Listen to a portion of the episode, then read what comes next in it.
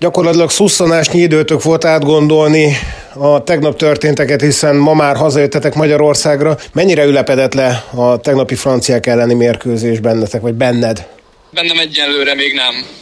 és biztos, hogy az idő majd megszépíti, de amikor ott van az ember előtt a lehetőség, felcsön a remény, és érzi a csapatba, vagy érzem a csapatba azt, hogy az erő is megvan ahhoz, hogy mondjuk tovább tudjunk jutni, és akár egy ilyen francia válogatottat is meg lehessen fogni, akkor utána azért nehéz feldolgozni azt, hogyha nem sikerül. De ez most így alakult,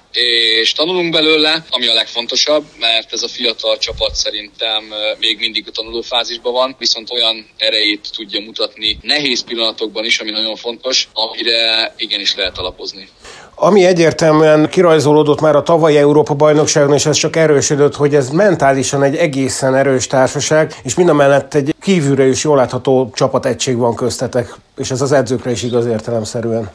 Igen, én is pontosan így érzem. Egy-egy olyan játékos van, ugye magamat is ide sorolnám, akik a, hát direkt nem a, a kort mondanám, hanem a rutinosságot inkább ebbe a kategóriába tartoznak, és a többiek pedig a fiatalos lendületet viszik a csapatba, az alázatot, és, és nagyon fegyelmezett a társaság, ami nagyon fontos, mint taktikailag, mint úgy egyáltalán. Úgyhogy ez egy nagyon nagy erősség a csapatnak, illetve az, hogy, hogy kiegyensúlyozott a teljesítményünk. Hát azért egy fiatal, akár válogatottnál, és előfordul az, ugye, hogy egy-egy nagyon jó teljesítmény után jön egy-egy nagyon gyenge, viszont ez erre a társaságra nem igaz, és ez a pici hullámvölgyek azok, amik jó felé viszik a csapatot, tehát azt mutatják, hogy jó úton vagyunk. Hogyha egy ilyen zaklatott évben ennyit tudott fejlődni ez a csapat, akkor remélve, hogy könnyebb lesz az elkövetkezendő egy év, egészen szép reményt mutat, hogy a jövőt jósol a hazai rendezés Európa-bajnokságra.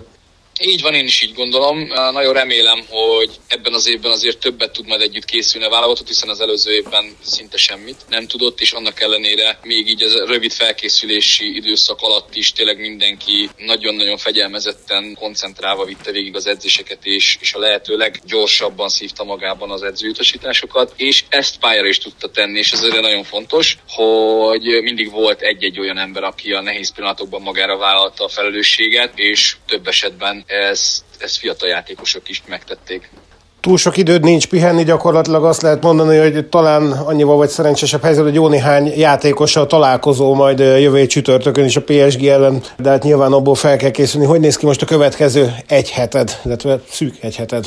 Fú, hát most remélhetőleg egy-két nap szünet jön, bár még nem tudom a hétvége menetét, én úgy bízok benne, hogy, hogy igen, egy-két nap szünet. És hétfőtől elkezdjük a felkészülést, már hétfőn magyar bajnoki meccset játszunk, aztán pedig beindul a bé el menetelés, és már nagyon várom azt is, persze nagyon nehéz úgy beszélni, hogy minden, két, minden második nap élet-halál harcot visz egy világbajnokságon, de akkor is várom, tehát mondhatnám, hogy picit kiég ilyenkor az ember, de nem, mert ugye az elmúlt őszi szezon az inkább felejthető volt, mint, mint szívesen emlékszik rá az ember, ezért sokkal nagyobb drukk és sokkal nagyobb vágy van bennem, és személy szerint, hogy jó arcát mutathassa a csapat.